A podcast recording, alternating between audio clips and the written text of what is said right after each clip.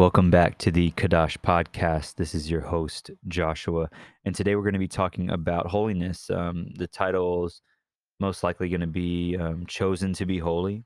And we're just going to kind of touch on, what that is and, how that works in our lives and just kind of go over just pieces of it, not the wholeness of it, because, we could go on for days talking about it, but just a few verses to kind of compact, what it is and how we do it, and that way we can kind of get some clarification on it. So we're gonna jump into some prayer, and then we'll dive in. All right, awesome, God. I just thank you for the ability to record these podcasts, Lord. I thank you for the ability to touch lives for your glory, Lord. May you be glorified in all that we do, and may you speak through your word today, Lord. May you breathe through it. May it be true food into our spirit, and may we grow and build up strength within our spirit to walk out and be all that you have called us to be, to ultimately lead to giving you glory and worship of you. Lord, reveal yourself today to us through your word, and I say these things in the name of Jesus. Amen. All right, so like I said, we're going to be talking about holiness, chosen to be holy. And first off, let's look at what holy means, right? It means devoted, dedicated, consecrated to God, right? Sacred. It's a dedication. It's a process. It's a, well, not a process. It's a dedication to his will, his law, his ways, right? That's what it is. And we were chosen in that way. So, this is something that we do through the power of the Holy Spirit that gives us the ability to resist the deeds of the flesh and walk in the fruits of the Spirit, right? Because born into this fallen nature, we're prone to live by the deeds of the flesh, of course, unless we're brought up and taught up by someone here to follow God or follow Jesus, right? So, and that's when we as we seek and as we knock, right, we learn that, and we learn how to walk by the Spirit, right? We learn how to, and everything happens out of, I feel like for me, right, out of loving God, a lot of these things really happen naturally. That's the biggest thing that I feel like is missing from our walk and having an understanding of how we walk, that it's not of our works, but through our love for God, he gives us the ability through his Spirit to love others the way that he loves us, and it gives us an ability to see others the way that he sees them out of our love for him. And a lot of these words, the desire to read his word, the desire to get to know him, all these things come from that, and they flow from our love from him. Jesus said, whenever the Pharisees had asked him, what is the greatest command? Love the Lord your God, and love others, right? That's the, kind of condensed version of it. But, and he says, with all your heart, all your mind, all your soul, your strength, right? So a lot of these things have to come in submission to, from our spirit. We have to make these things submit to these, to loving him, right? Because naturally, as fallen humans, we ran from God, right? We hid. We see that in Genesis with Adam and Eve. That's who we are. That's who we are because of our eyes being open and us being deceived and continuing to be deceived by the enemy, right? The adversary. We run and we hide. So we have to make those that within us submit, and we have to walk by the Spirit. Right, so let's go through this first verse that I have, 1 Peter 1, 13 through 16. Let's kind of go through this, and then we'll, I'm going to read through it, and then we'll kind of break it down. Let's see first. So the title of this paragraph is called Be Holy. Okay, let's always look for that, or look at that, right? 13 through 16. All right, here we go. Therefore, with minds that are alert and fully sober. Set your hope on the grace to be brought to you when Jesus Christ is revealed at his coming.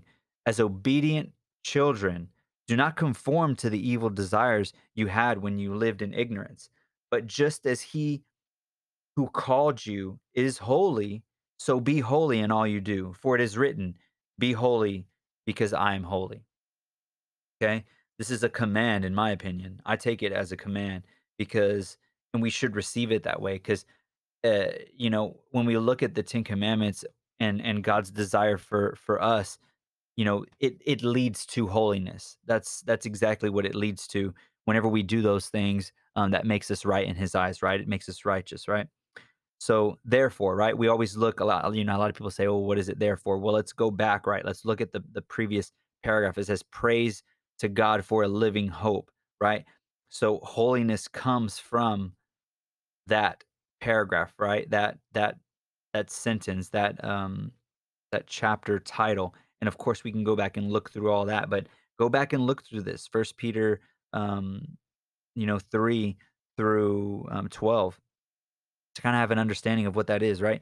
Then it says, with minds that are alert and fully sober, okay? So let's look at that, right? Sober means serious, thoughtful, self-controlled. I love the word self-controlled because this is a fruit of the Spirit, right? Self-control. And we have that when we walk by the Spirit, right?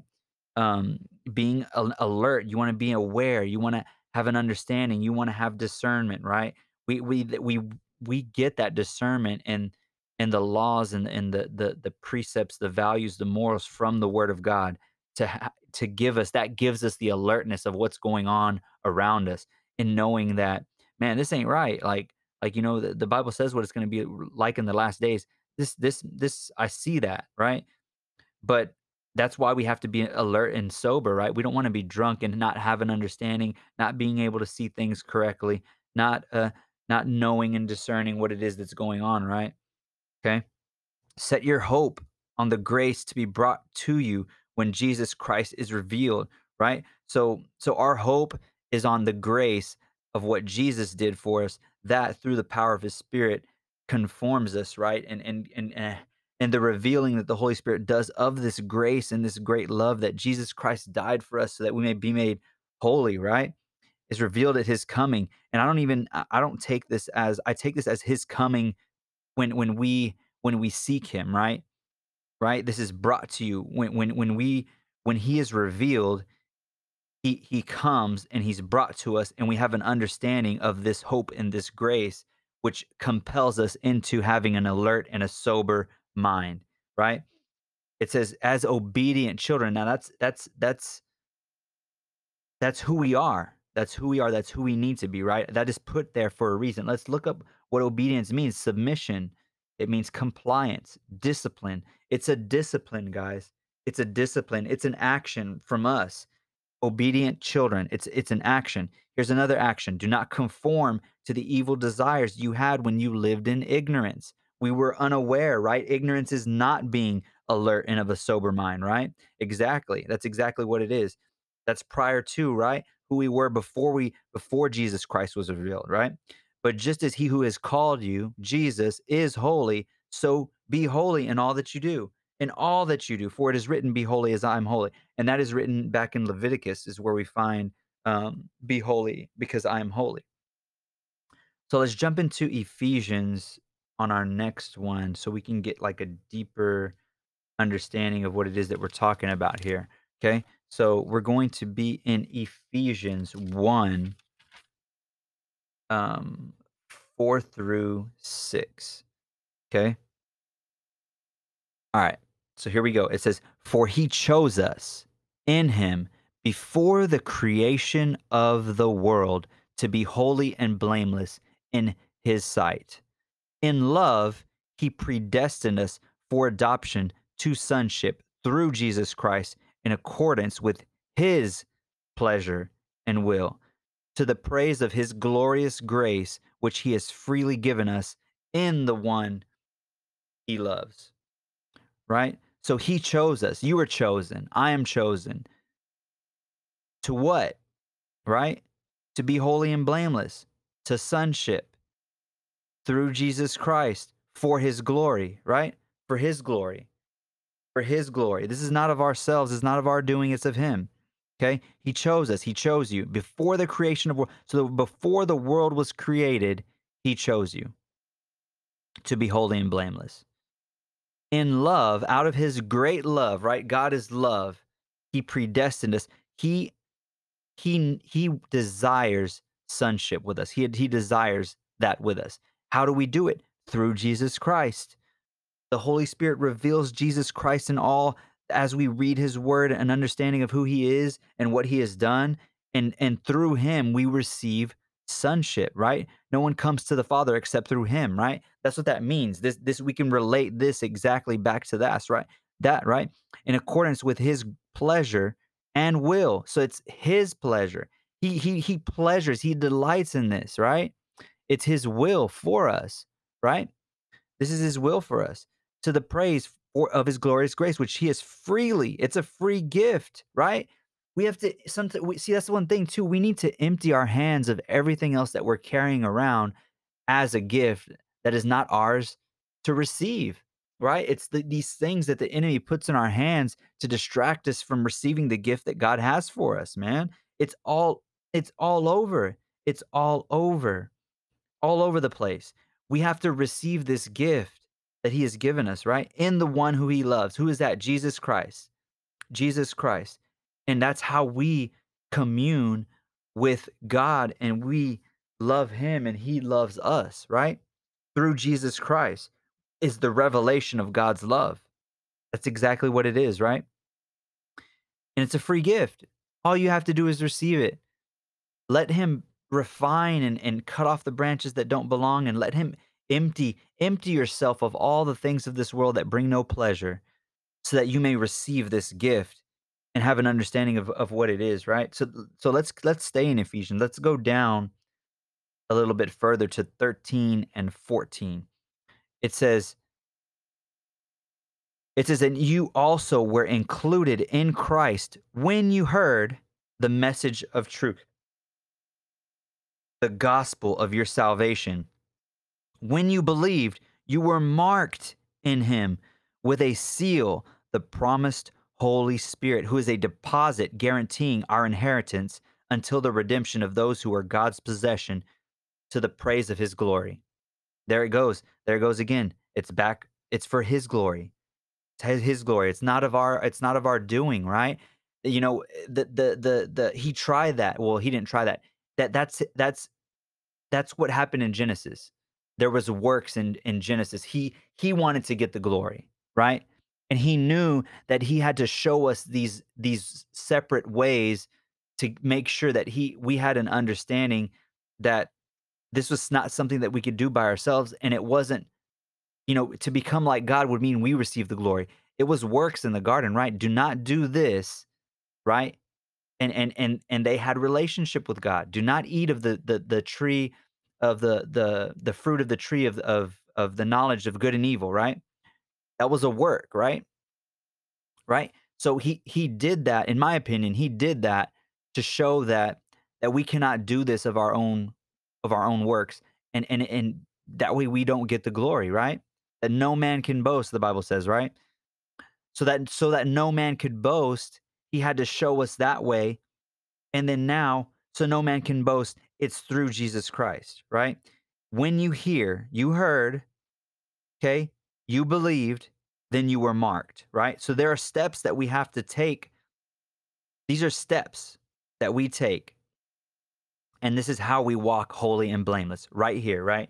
This is how we do it. We hear the message of Christ.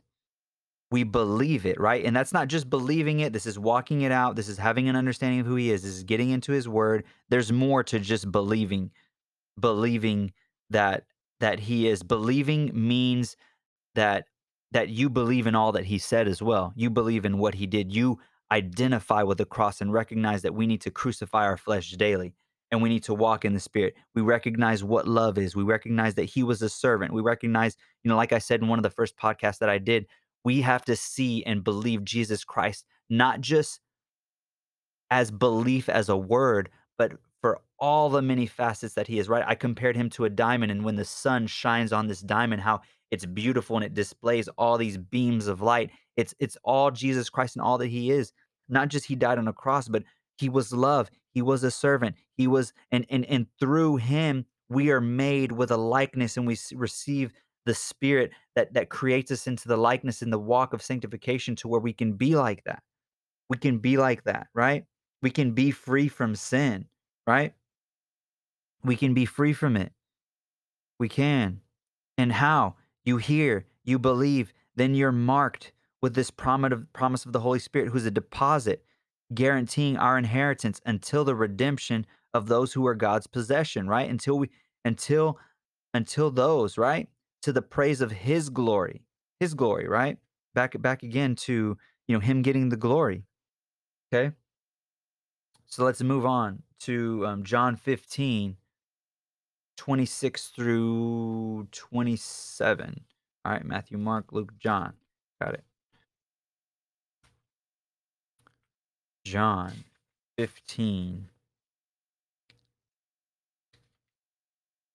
Right here. Oh, I turned right to it. Look at that. Okay. So this is the work of the Holy Spirit. It says, "When the Advocate comes, whom I will send to you from the Father, the Spirit of truth, who goes out from the Father, he will testify about me. And you also must testify, for you have been with me from the beginning." That even, and it ends there. That even goes back to, we were predestined, right? You were chosen before the foundation of the world. You have been with him from the beginning, which is him, right? The advocate. What is the advocate? That's the Holy Spirit, right? It's the one who publicly supports.